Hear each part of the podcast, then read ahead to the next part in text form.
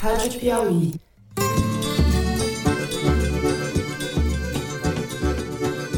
Olá, sejam muito bem-vindos ao Foro de Teresina, o podcast de política da revista Piauí. Ainda há pessoas que dizem que a pandemia está acabando. Os números não mostram isso. Eu, Fernando de Barros e Silva, estou de volta das minhas férias, com saudade dessas coisas erradas. Falo aqui da minha casa em São Paulo com meu amigo José Roberto de Toledo, o melhor apresentador de podcast do Brasil, aqui pertinho também em São Paulo. Opa, Toledo! Opa, Fernando, eu só sou o melhor quando eu não estou apresentando. Ah, não seja modesto. Sucesso total. Porque eu mesmo de férias ouvi. Sucesso total. Eu me sinto num país da exclusão, sabe? Eu me sinto invisível nesse, nesse momento de hoje. E a querida Thaís Bilenque, também aqui em São Paulo. Salve, salve, Thaís! Salve, salve, Brasil! Fernando, bem-vindo a 2022. Bem-vindo a 2022. Feliz ano a todos. Eu, como sempre, atrasado. Eu só quero te dizer que, da minha parte, não existe nenhum, nenhum problema de fazer aliança com o Alckmin e ter o Alckmin de vice.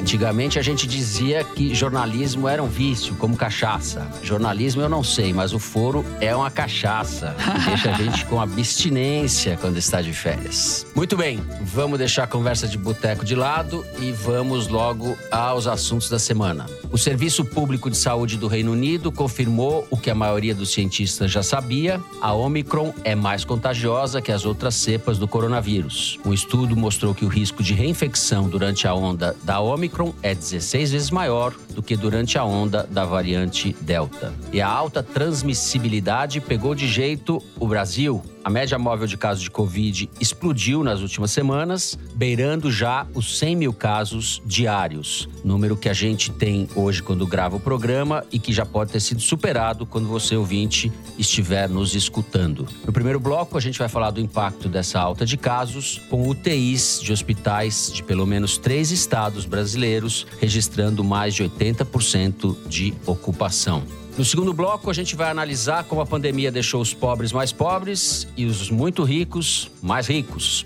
Desde março de 2020, quando a pandemia se espalhou de vez pelo planeta, um novo bilionário surgiu a cada 26 horas no mundo. Do outro lado da moeda, a renda de mais de 99% da humanidade caiu Todos os dias, pelo menos 21.300 pessoas morrem no mundo por razões relacionadas à desigualdade. Esse ritmo significa uma pessoa morrendo a cada quatro segundos por falta de acesso à saúde pública, violência de gênero, fome e crise climática. São dados do relatório Desigualdade Mata, lançado pela Oxfam, uma confederação internacional de 21 organizações nacionais com agenda socioambiental. A gente aproveita nesse bloco para discutir algumas especificidades do Brasil nesse quadro. E no último bloco, não poderia deixar de ser, vamos falar um pouco das movimentações eleitorais. As dúvidas e divisões que cercam a campanha de Jair Bolsonaro, o boicote a João Dória dentro do seu partido, as críticas a Alckmin vice de Lula dentro do PT e também das ameaças à democracia neste ano que se inicia. É isso, vem com a gente.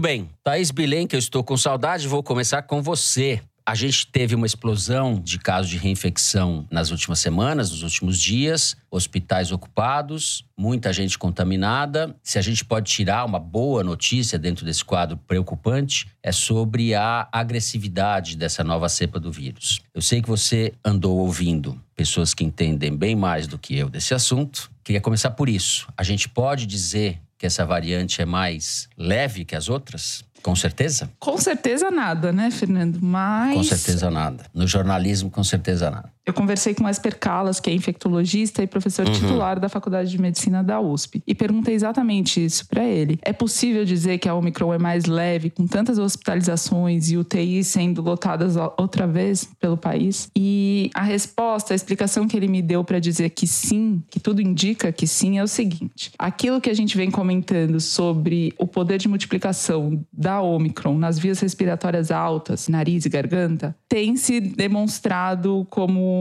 uma tendência de fato, mais do que infecções no pulmão. Então, isso implica em quadros menos graves nas pessoas infectadas. Segundo o Calas, sete publicações respeitadas já mostraram que a Omicron é menos agressiva, ou em termos médicos, tem uma patogenicidade menor, ou seja, causa menos doença. A estimativa é algo como 40% menos patogênica essa variante. Segundo ele, não dá para dizer que isso significa que a Omicron vai causar 40% menos de doenças, porque isso é um modelo experimental em animais, não dá para reproduzir, mas é um indicativo que ele vê, por exemplo, no consultório dele. Ele diz que agora ele está atendendo um volume recorde de pacientes desde o início da pandemia. Ele chegou a atender 38 pessoas com Covid em um só dia, sendo que ele estava em novembro com praticamente nenhum caso de Covid. Na onda da gama, em janeiro do ano passado, ele disse que trabalhou também muito, como está trabalhando agora, mas os pacientes graves eram mais numerosos. Muitos foram internados e diversos morreram. Agora ele teve dois pacientes precisando de internação hospitalar. Outra meia dúzia foi para prevenção, foi para o hospital. E nenhum morreu. Então, estou usando esse dado particular para de alguma forma endossar a hipótese dele de que sim, essa onda não parece tão grave quanto as anteriores e a diferença é a vacina, especialmente não tanto pelos anticorpos, que tanto a vacina quanto a própria infecção uhum. de variantes anteriores causaram, e mais a defesa celular.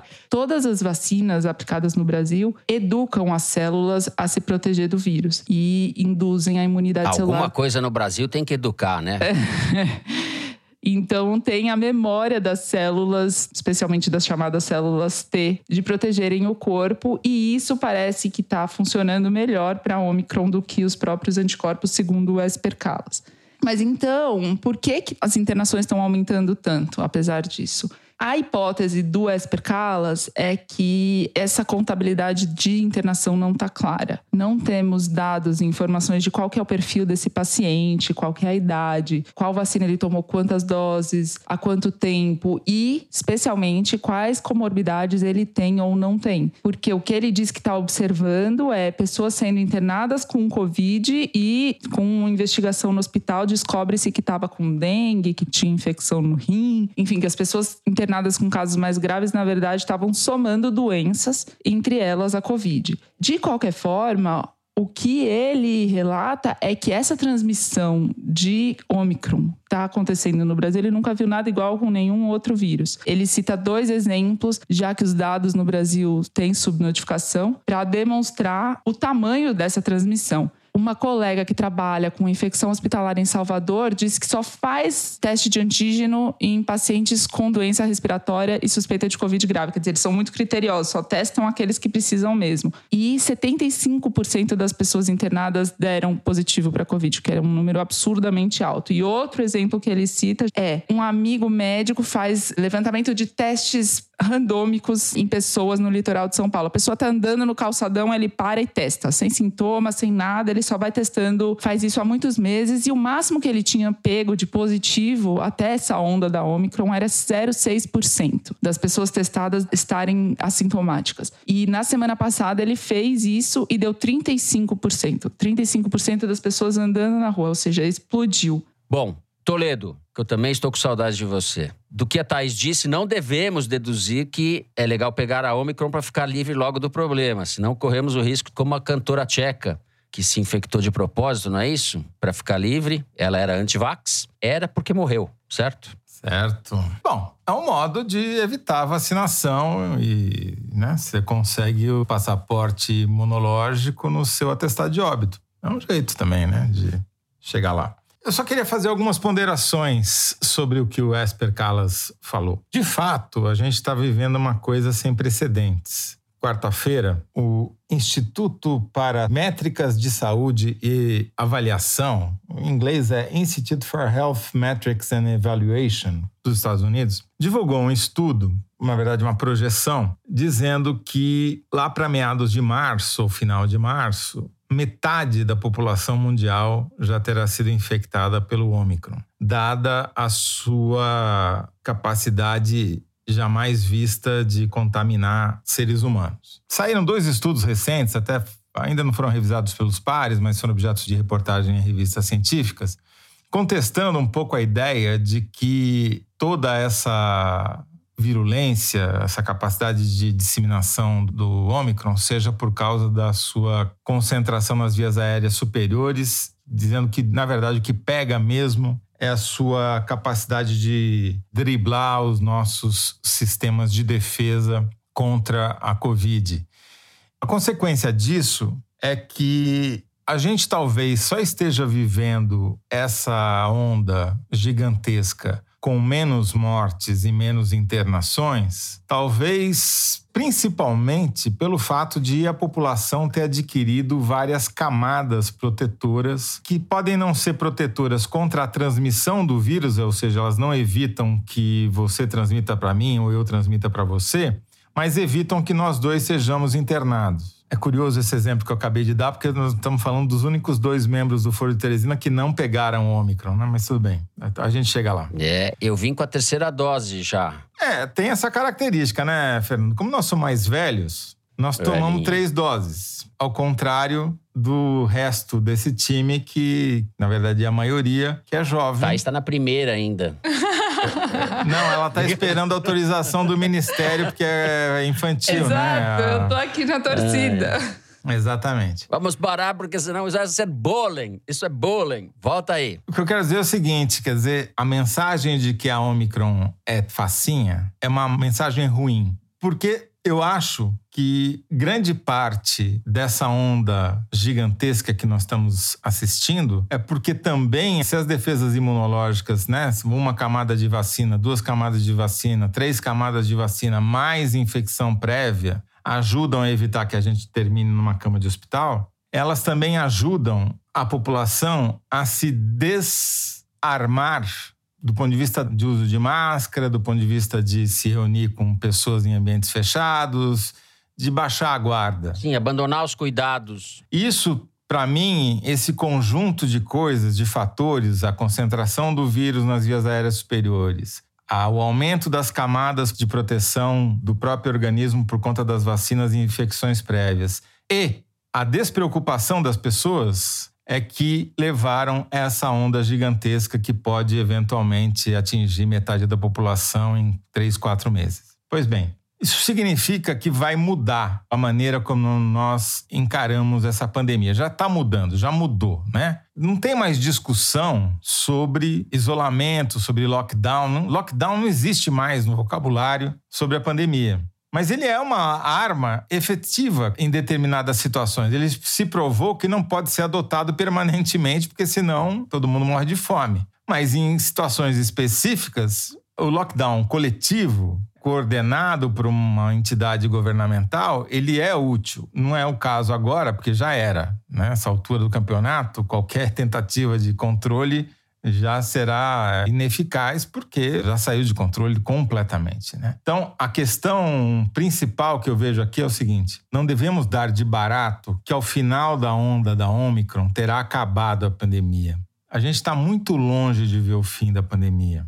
Ela vai mudar, o vírus já está se adaptando, nós estamos nos adaptando ao vírus e vai ser um equilíbrio dinâmico, ou seja, as coisas vão mudando e a gente vai tentando se equilibrar não caiam na lorota de que não precisa mais se isolar quando estiver contaminado, que pode sair de casa com cinco dias sem fazer teste, que dê dois testes negativos em sequência, que não precisa mais usar máscara, que talvez não precise mais tomar vacina. Não caiam nessa lorota, porque agora que já, do ponto de vista coletivo, a coisa já foi para o espaço, sejam egoístas e protejam-se a si mesmos, porque a gente não sabe quais são as consequências de longo prazo da Omicron, se ela vai dar uma epidemia de Covid longa. Não sabemos, não deu tempo de saber. A gente não sabe se essas taxas de internação crescentes a volta do aumento das mortes é só o começo, isso daqui pode crescer mais? Não sabemos. É muito pouco tempo dessa onda para a gente ter uma total compreensão do que vai acontecer.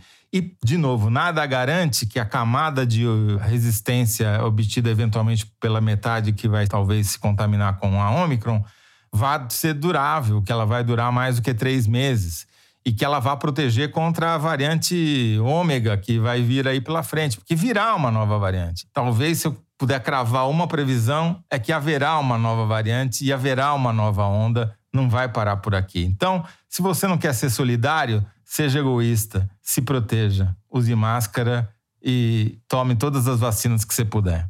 Disso tudo que vocês disseram, vamos deduzir, como o carnaval está logo aí, que beijar só de máscara, não é? Thaís, você tinha um dado para falar sobre o apagão de dados do Ministério da Saúde. Antes de falar disso, eu perguntei também para o Calas exatamente sobre essa possibilidade de fim da pandemia. Segundo ele, Toledo, o X da questão é se a imunidade induzida pela Omicron vai servir para outras variantes, especialmente, segundo ele, a Delta, que era predominante até a Omicron chegar no Brasil. E se isso acontecer, se tiver uma imunidade cruzada, sim, dá para pensar em alguma coisa como um controle da pandemia. Mas o que ele diz é que apostar na natureza, apostar que o vírus vai ser bonzinho com seres humanos é extremamente perigoso e que tem que apostar mesmo é na tecnologia, em vacinas contra a Omicron, contra as novas variantes, que não dá para apostar na natureza. E outro dado que eu preciso acrescentar aqui é que o apagão de dados do Ministério da Saúde, que ficou mais de um mês em vigência, a gente sem informação sobre a pandemia no Brasil, começou a voltar. Eu voltei a falar com o Isaac Schwarzalt, o especialista de dados que acessa esses dados várias vezes por dia e com quem a gente conversou para falar sobre o apagão. Segundo ele, os dados estão voltando, ainda não homogeneamente, não por completo, não dá para saber, o volume é muito grande, mas as coisas estão voltando e aparentemente a gente não teve perda de dado muito significativa, que era o grande temor dele para saber o que aconteceu nesse período. Eu diria que esse apagão, ele já cumpriu o papel dele, né? Se ele não foi premeditado, apesar de ter sido provocado por um hacker, ele já foi assim com um timing perfeito, justamente para desarmar a população de informação sobre o que estava acontecendo, não criar pânico sobre a explosão de casos. E agora que a onda já está consolidada, já está quebrando, tanto faz ter dado ou não ter mais dado, porque já cumpriu o papel de desarmar as pessoas escandaloso de qualquer forma esse apagão, uma coisa impensável em qualquer país. Bom, um ministro que confunde milhares de mortos por vacina com 11. Esse cara é pior que o Pazuello. Ele consegue ser pior que o Pazuello. Aí nesse grau de sofisticação eu não, não Que é um xingamento Fico assim que é pior é. que xingar a mãe, né? Mas tudo bem, ele é. Tá certo. Se você falasse que o sujeito é mais honesto que Paulo Maluf, eu concordava, mas tudo bem. Bom, vamos encerrando por aqui. No segundo bloco, a gente vai falar sobre o aumento da desigualdade social decorrente da pandemia. A gente já volta.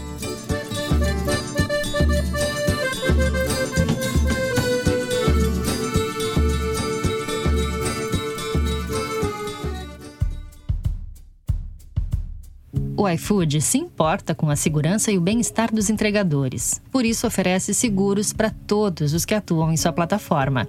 Alexandre Martinez, gerente de futuro do trabalho do iFood. A gente entende que o principal diferencial do iFood hoje, olhando o parceiro, é que a gente tem iniciativas que pensam nele fora, obviamente, do objetivo de negócio conjunto, que é realizar as entregas.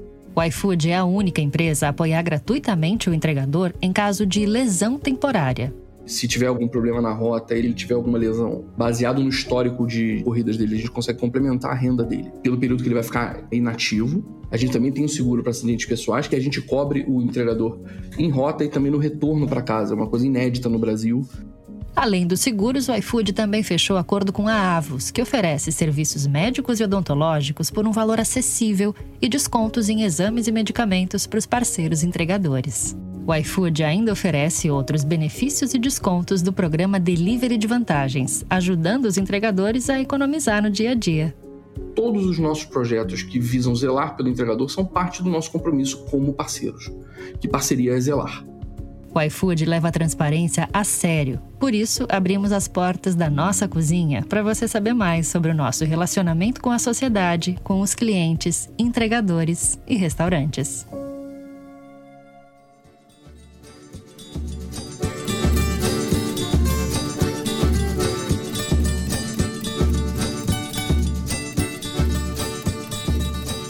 Muito bem. José Roberto de Toledo, temos esse relatório da Oxfam, a ONG que combate a pobreza, repleto de coisas boas e coisas novas, como eu costumo dizer.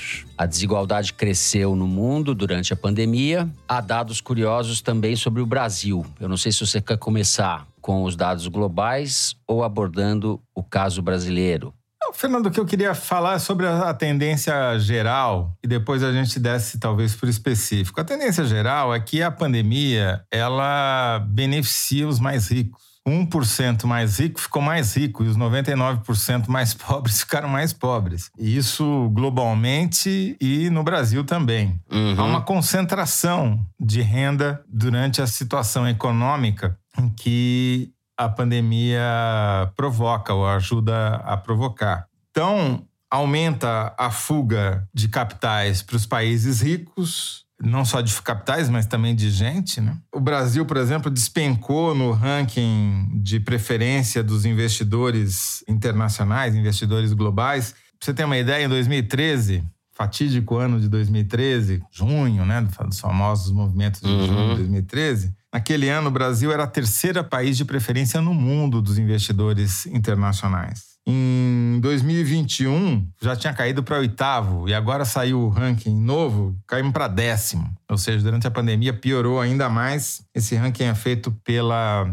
consultoria PwC, é uma entrevista com investidores. Né? Se a gente olhar também os dados de inflação, a gente vê que ela cresceu para todo mundo no Brasil, mas ela cresceu mais para os mais pobres do que para os mais ricos, por incrível que pareça. A energia elétrica e o gás, que tem um peso maior no orçamento familiar de quem ganha menos, cresceu o dobro do que é a inflação no Brasil. E não é só porque faltou chuva, não, mas é também porque o lobby das empresas termoelétricas privatizadas é fortíssimo, né? E elas não foram desligadas. Depois que ligaram uma vez, não desligaram nunca mais, ou raríssimas vezes, né? O capital busca segurança em tempos de crise. Então, qual é o destino principal do capital durante a pandemia? Estados Unidos disparado, 41% dos investidores, depois a China e depois a Alemanha. Então, o que a gente está assistindo, paralelamente à tragédia humanitária que a pandemia causa, é uma tragédia econômica em marcha, em que você tem um aumento da desigualdade que parece uma coisa etérea, mas é muito palpável. Ele paralisa setores inteiros da economia e quem é prejudicado é, obviamente, mais o empregado do que o empregador, né? Como se tudo isso não bastasse, ainda temos uma instabilidade política global nos setores de energia que estão catapultando os preços do petróleo e do gás Uhum. por conta da ameaça de guerra na Ucrânia, né, entre Rússia e a OTAN. E você teve um ataque em Abu Dhabi por rebeldes iemenitas que desestabilizaram o Oriente Médio e fizeram o preço do petróleo subir. Ou seja, esse aumento da desigualdade, ele aumenta a tensão acumulada na base da pirâmide, que morre mais, está pagando mais caro para comer, não está conseguindo comprar gás para cozinhar, não consegue mais pagar a conta de luz, não tem mais emprego estável, só tem bico quando tem, né? Está cada vez mais dependente do auxílio governamental. E isso vai desaguar como? Insatisfação, né? em desaprovação dos governantes, no caso brasileiro, desaprovação do Bolsonaro. O Bolsonaro pode até achar que os ministros militares são os mais importantes porque garantem o apoio da tropa, ou pode incensar o ministro do turismo lá, fazer ele tocar sanfona nas lives dele, ou pode falar bem da Damares, mas quem vai reelegê-lo ou não é o ministro da Economia, é o Paulo Guedes, que é com o bolso que o eleitor vota. E nesse cenário, está muito ruim para o Bolsonaro, cada vez pior, eu diria. Não vai adiantar apelar para a Bíblia se o bolso estiver vazio, entendeu? Então, esse é o cenário que vai se dar à eleição. E o Bolsonaro tem muito pouco a oferecer nesse campo. Tirando o lançamento do Pix, ele não tem absolutamente mais nada para falar de bom sobre economia durante a gestão dele. Ele pode botar a culpa na pandemia, no Ômicron, no Diaba 4, mas o fato é que o discurso liberal do Paulo Guedes já não tem mais apelo. Não adianta ficar falando em reforma, privatização, que isso não vai dar nenhum voto, além dos votos da Faria Lima que ele já tem. Então, o problema do Bolsonaro é que vai ter que enfrentar um candidato de oposição em cujo mandato o Brasil, ou por mérito dele, ou por mérito da explosão dos preços das commodities na época, o que quer que seja, a memória das pessoas é que foi o período de maior prosperidade da vida delas, prosperidade econômica. Então, esse é o grande dilema do Bolsonaro e esse é um dos grandes legados dessa pandemia. O aumento da desigualdade e a piora da situação econômica, de alguma maneira, vão politicamente criar o cenário no qual essa eleição vai ser disputada. Pode parecer à primeira vista que isso é ótimo para oposição, mas vai ter consequências que a gente ainda vai mencionar no terceiro bloco. Né? Vamos mencionar. Eu acredito que o Bolsonaro, apesar disso tudo que você falou, continua sendo um candidato competitivo, pelo menos para chegar ao segundo turno. Mas vamos discutir isso no próximo bloco. Bom, para continuarmos com o Bolsonaro, ele está sendo pressionado em relação à perda de renda do funcionalismo. Existe uma pressão, uma bomba relógio aí, e você apurou coisas a respeito, né, Thaís? É, o presidente tem que sancionar até sexta-feira, é, de uhum. 21 de janeiro, o orçamento, e teve que recuar na antevéspera da promessa de aumento para policiais e outros agentes de segurança que causaram protestos e ameaça de greve do alto funcionalismo, né, da elite do funcionalismo, que essa semana já fez uma paralisação em Brasília, alguns protestos esvaziados pelo país. São aqueles que estão no topo da pirâmide, no Brasil, no topo da pirâmide geral, não só do funcionalismo, que estão tentando reaver suas perdas que a inflação e congelamento do funcionalismo causaram, né? Auditor de, da Receita, analista do Banco Central. E nesse meio tempo, ao mesmo tempo, o Estadão revelou que que o Procurador-Geral da República tinha usado 79 milhões de reais de sobras orçamentárias, dinheiro que era para ter sido investido em melhoria de infraestrutura da Procuradoria, do Ministério Público de forma geral, compra de equipamento por uma questão de prazo, esse dinheiro não foi usado e ele investiu em bônus salariais para procuradores, que entre eles um recebeu quase 450 mil reais em dezembro, o José Robalinho Cavalcante, que foi presidente da Associação Nacional dos Procuradores da República e fez oposição ao próprio Aras quando ele tentou nas suas duas uhum. eleições para comandar o Ministério Como é que é o segundo nome dele? Robalinho coisa mais linda. É de roubá-lo. Vem de roubá-lo. Não preciso falar peixe. nada.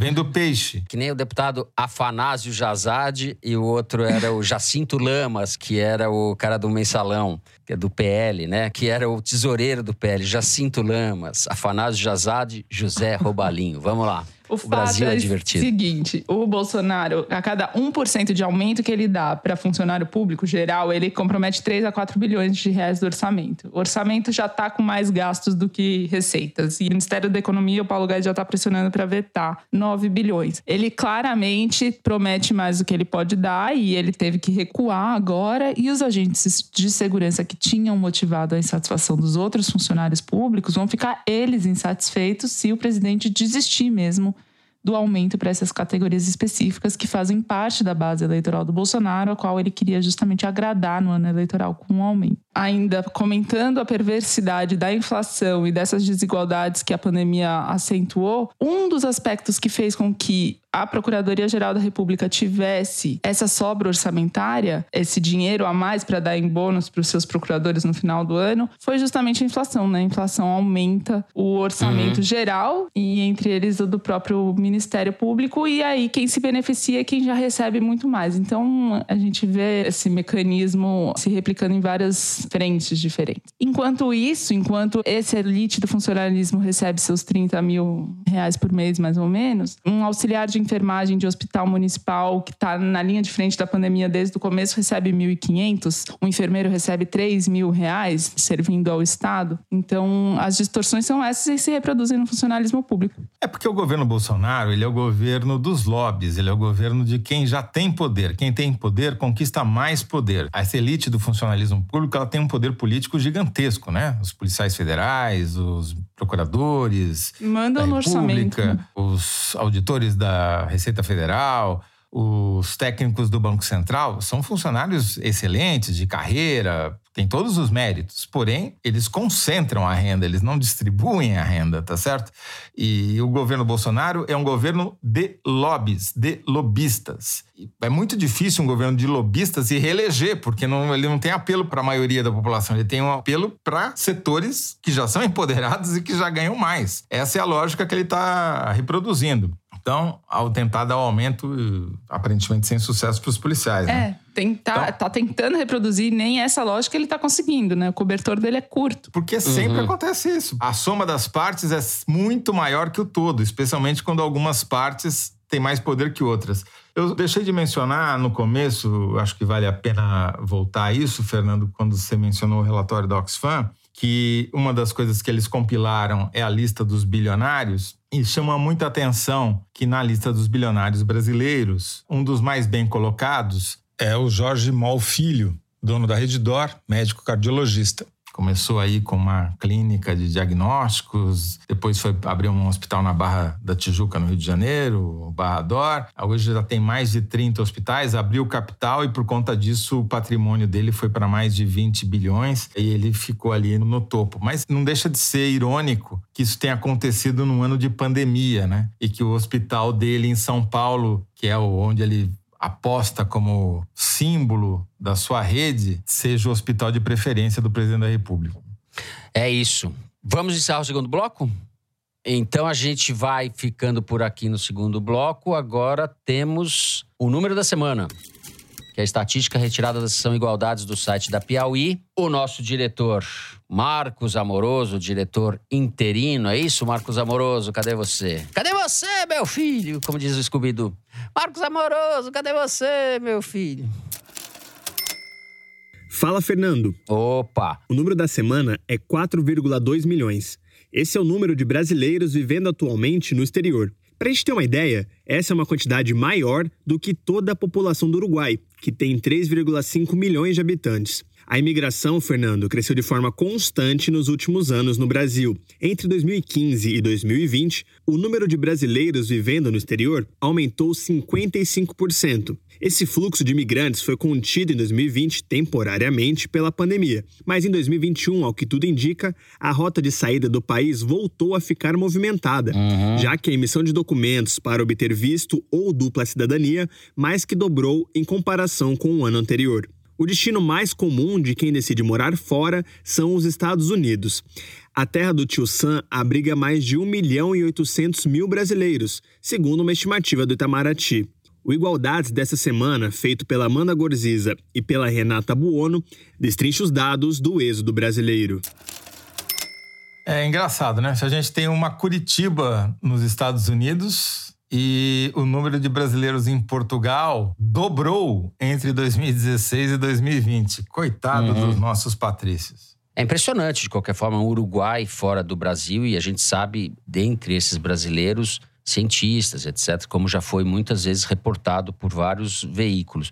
O que está acontecendo também agora em países da Europa, e acredito nos Estados Unidos, mas eu sei de casos de Portugal, é a volta de alguns brasileiros que não estão conseguindo se sustentar em euro. Eles ganham em real e vivem lá algum tempo, mas não estão conseguindo pagar o aluguel, fazer as coisas básicas, porque com a depreciação do câmbio, a vida deles ficou inviável. Então tem isso também. Acho que não sei se é uma tendência numericamente significativa, mas esse movimento existe. Eu estava falando com uma pessoa que mora lá e que falou que tinha três pessoas que moravam em Portugal perto dele, que ele conheceu, brasileiros que moraram lá há algum tempo, que estão voltando porque não conseguem viver em real na Europa. Enfim, de qualquer forma, é estarrecedor esse dado do êxodo brasileiro.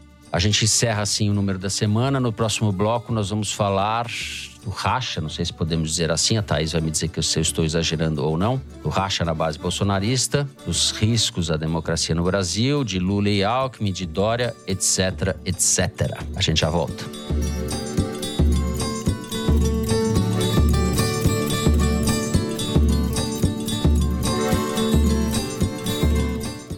Assine a Piauí exclusivamente digital. Ganhe acesso a conteúdos da revista e do site, além de descontos em eventos da Piauí e descontos em ingressos dos nossos parceiros. Você que está acompanhando o Foro de Teresina, assinante digital, tem acesso exclusivo a edições especiais do podcast de política da revista Piauí. Assine a Piauí Digital é conteúdo que não acaba mais.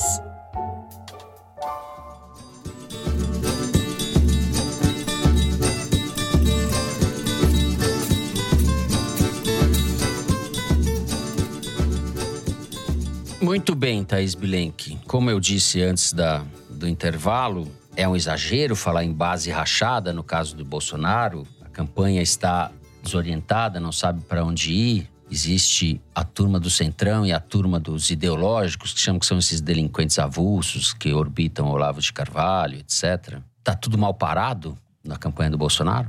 Eu diria o seguinte: em 2018 já tinha uma enorme desorganização na base dele, que estava se formando com a eleição mas tinha o entusiasmo e a perspectiva de poder que ele mesmo significava e que de alguma forma unificava todos os seus seguidores. Essa base de 2018 é inteira rachada e a gente tem exemplos disso em diversos estados.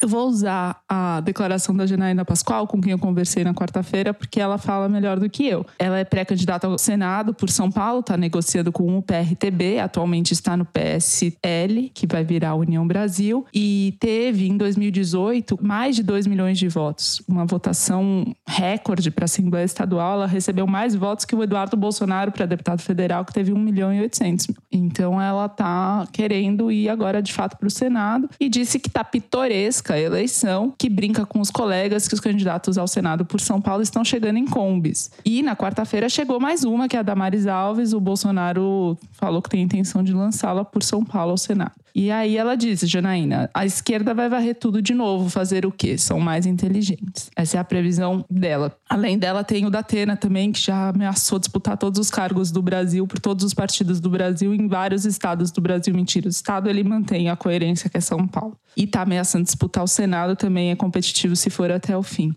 Para o governo do estado de São Paulo, o Weintraub está tentando prejudicar o Bolsonaro porque não recebeu o apoio dele e, segundo o jornal valor econômico também porque não recebeu a recondução para o cargo que ele tinha no Banco Mundial com salário em dólar. E o Olavo de Carvalho, que está por trás do Weintraub, ex-ministro da Educação, também na artilharia contra o Bolsonaro para conseguir o que quer eu conversei com algumas pessoas desse entorno, dessas pessoas bolsonaristas e ex-bolsonaristas, que avaliam que o Ventralb não tem voto, e as pesquisas também demonstram isso, mas ele tem esse poder de likes, né? Que ele é popular na rede social e joga com isso. O Eduardo Bolsonaro, de quem falei agora há pouco, queria montar a própria bancada dele no PRTB. Ele estava negociando, a filiação à Cruzoé fez essa matéria no PRTB e lançaria deputados, porque com a votação que ele teve em 2018, ele elegeu quase cinco deputados federais. A expectativa é que ele não repita esse fenômeno, mas que ele tenha um bom desempenho e consiga eleger dois ou três deputados federais junto com ele, além dos outros que têm seus votos próprios, como a própria Carla Zambelli e tal.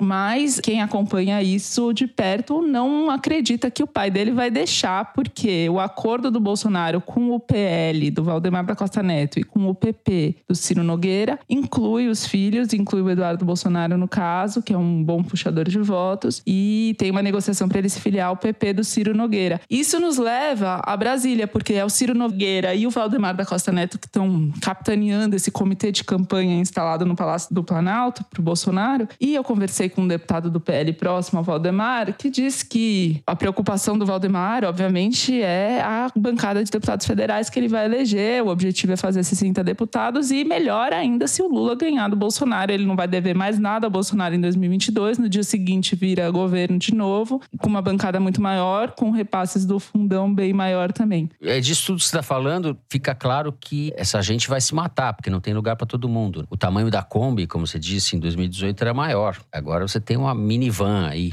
essa gente está se matando. E eu acho engraçado a Janaína chamar alguém de pitoresco.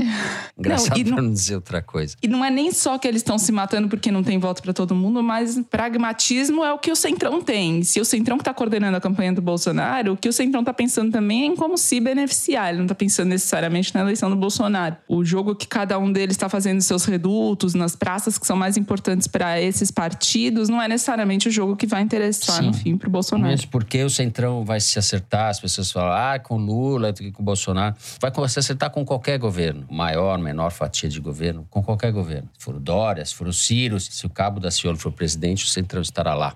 Zé.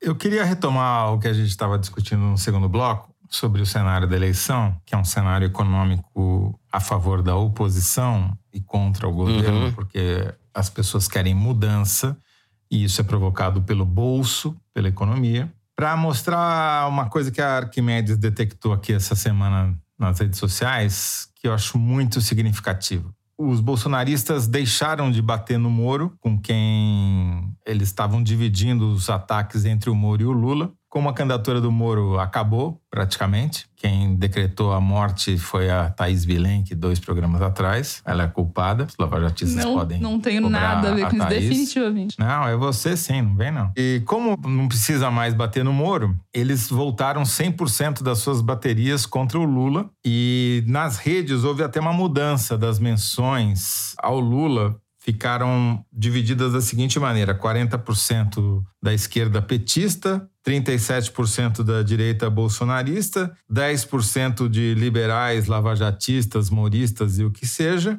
3% de ciristas e 10% de bunda lelê aí perdido pela rede, né? Ou seja, já tem um equilíbrio maior nas menções contra e a favor do Lula nas redes, embora as menções ao Lula estejam crescendo e as menções ao Bolsonaro estejam caindo. Isso me leva a duas previsões aqui.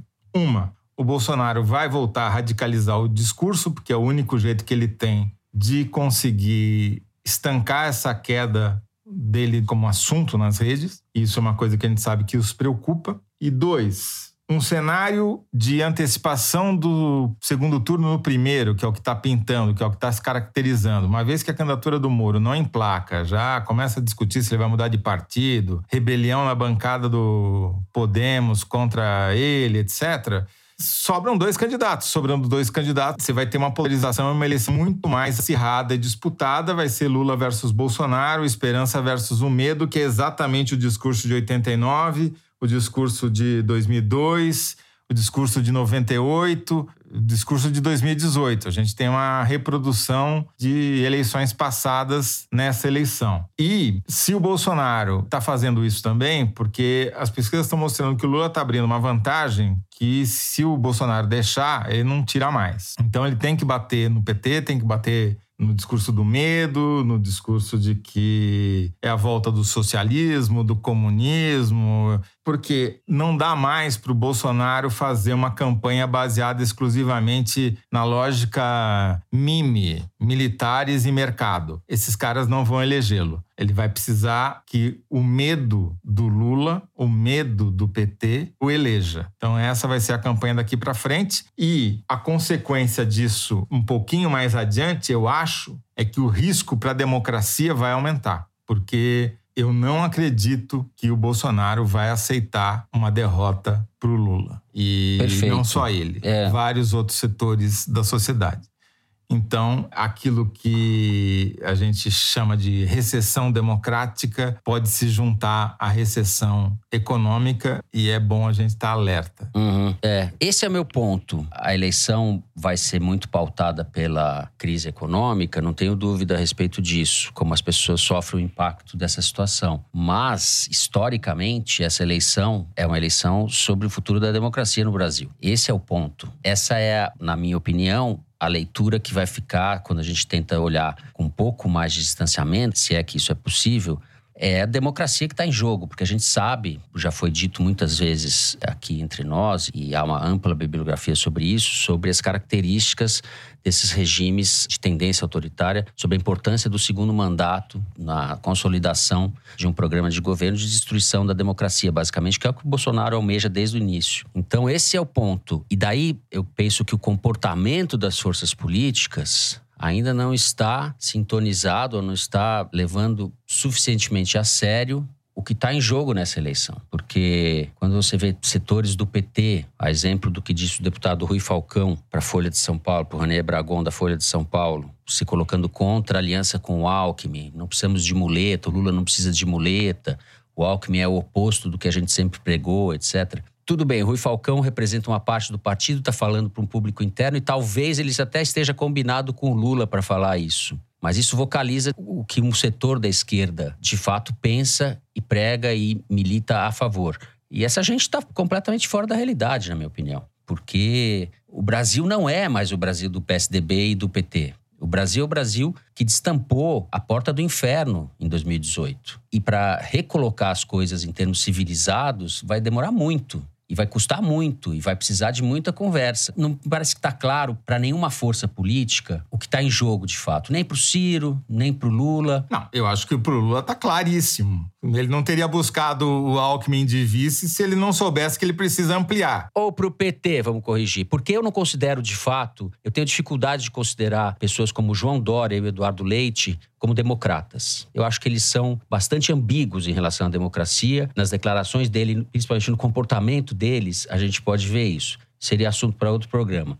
Mas não considero eles como pessoas com convicções democráticas sólidas. Não tem. É, eu concordo com você. Eu acho que o problema. Primeiro, vamos pegar aqui uma premissa que não é minha, é do Chevorsky, o Adam Chevorsky, lá, o polonês da Universidade de Nova York, cientista político. Como ele escreve, um artigo de 2020, o sonho de todo governante é se perpetuar no poder sem exceção. Beleza, estamos de acordo nisso. A diferença é que alguns tentam isso ganhando apoio popular e apoio institucional, né, dos partidos, etc. E outros que estão em moda nos últimos anos tentam fazer isso minando as instituições e destruindo a oposição. Hungria, Polônia, Turquia, Trump e Bolsonaro. Então vai ser essa a opção que vai ter que ser feita. Você prefere. Os dois querem se perpetuar no poder, beleza. Só que um faz isso tentando ganhar apoio popular, ganhando eleição. Aliás, o partido dele foi deposto porque não usou as instituições em seu favor. E com isso perdeu o apoio da sua base parlamentar, que queria que ele tivesse feito isso para evitar as investigações da Lava Jato. Né?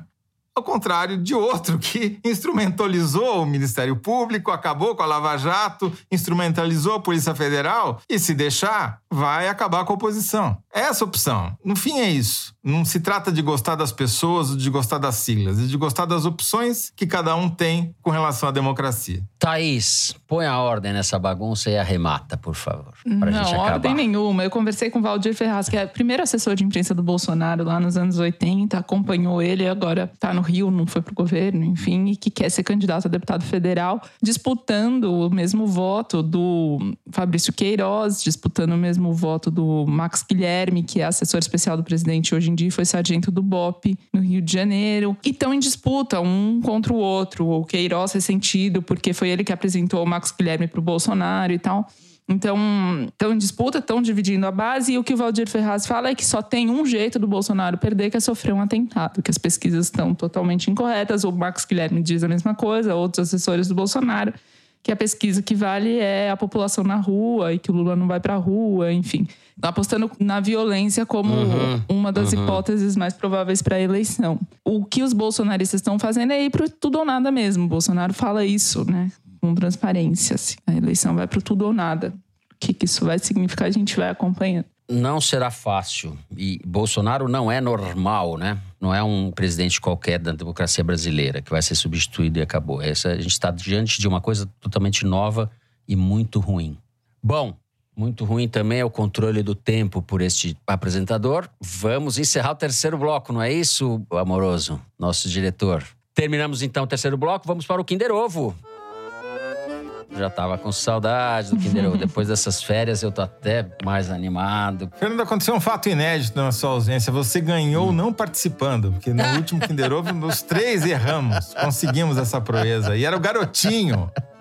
Uma vergonha, ah, assim, inominável. É. Garotinho, eu não sei imitar o garotinho. O garotinho não é muito imitável. É imitável, sim, mas não sei imitar o garotinho. Solta aí, amoroso. Fácil para mim, hein? Quero um fácil para mim.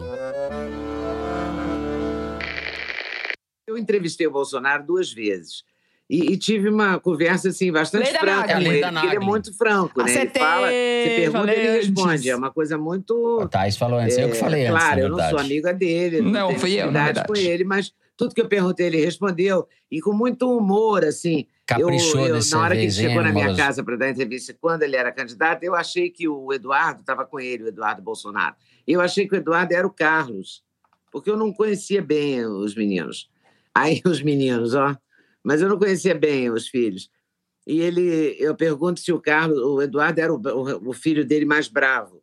Ele respondeu: não, o Pitbull é o outro. Esse aí é uma moça.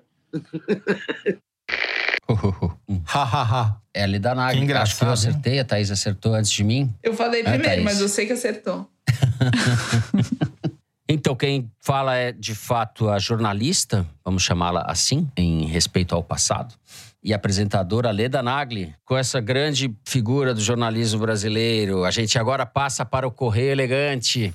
Toledo, prepare-se. Eu vou começar com uma cartinha da Luísa Maria de Oliveira. Queridos Thaís, Fernando e Toledo, escrevo para vocês de Melbourne, na Austrália palco do recente drama com um certo jogador de tênis que não gosta de vacinas. Em abril deste ano, eu completo quatro anos sem ver meus pais e minha família, que vive todinha aí e felizmente sobreviveu intacta ao vírus e ao genocídio patrocinado por este governo. Para diminuir a distância e amenizar a saudade, fazemos ligações semanais para contar causos, como bons mineiros, e nos revoltarmos com os descalabros da política nacional. Como ouvinte assídua do foro, convenci minha mãe a ouvir e também sempre perguntamos uma à outra. Já ouviu o foro dessa semana? Meu pai é que ainda precisa de um empurrãozinho. Quem sabe um convite especial de vocês não muda isso. A notícia boa é que agora já vacinada, em maio eu vou finalmente conseguir visitá-los de novo. E claro, ouvir vocês às sextas-feiras juntos com eles enquanto tomo café com pão de queijo. Mal posso esperar. Gostaria de fazer um pedido especial. Segunda-feira, dia 24,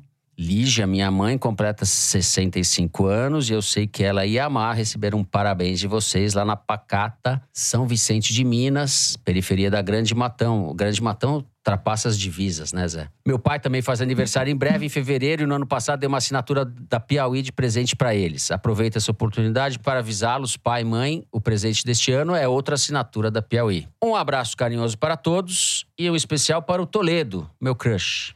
Toledo. É o nosso crush, crush de todo mundo. Essa carta é um exemplo, é uma síntese do Foro de Teresina, né? Uma ouvinte em Melbourne e a mãe ouvinte em São Vicente de Minas. É isso. São Vicente de Minas. A mãe Lígia. Aliás, Lígia, parabéns. Lígia, sua sogra, Toledo. Brincadeira. Você dá um beijo pra sua sogra aí. Tá certo. Pão de queijo, muito pão de queijo. Bom, eu vou ler dois recados. O primeiro é um tweet da arroba salto. Resolvi dar uma pausa nos podcasts de True Crime e fui ouvir o Foro de Teresina para saber como andava o Brasil. Fiquei tão deprimida que desisti e fui ouvir meus podcasts de serial killers, que me deixam menos para baixo, viu? Ô, Thaís Bilenque, olha o que você fez com a moça. Ela te comparou Ai, um serial killer e achou que eles estão mais animados que você, viu? Pois é, um serial killer. Matando as esperanças, Thaís Bilenque. Matando as esperanças. Muito bem.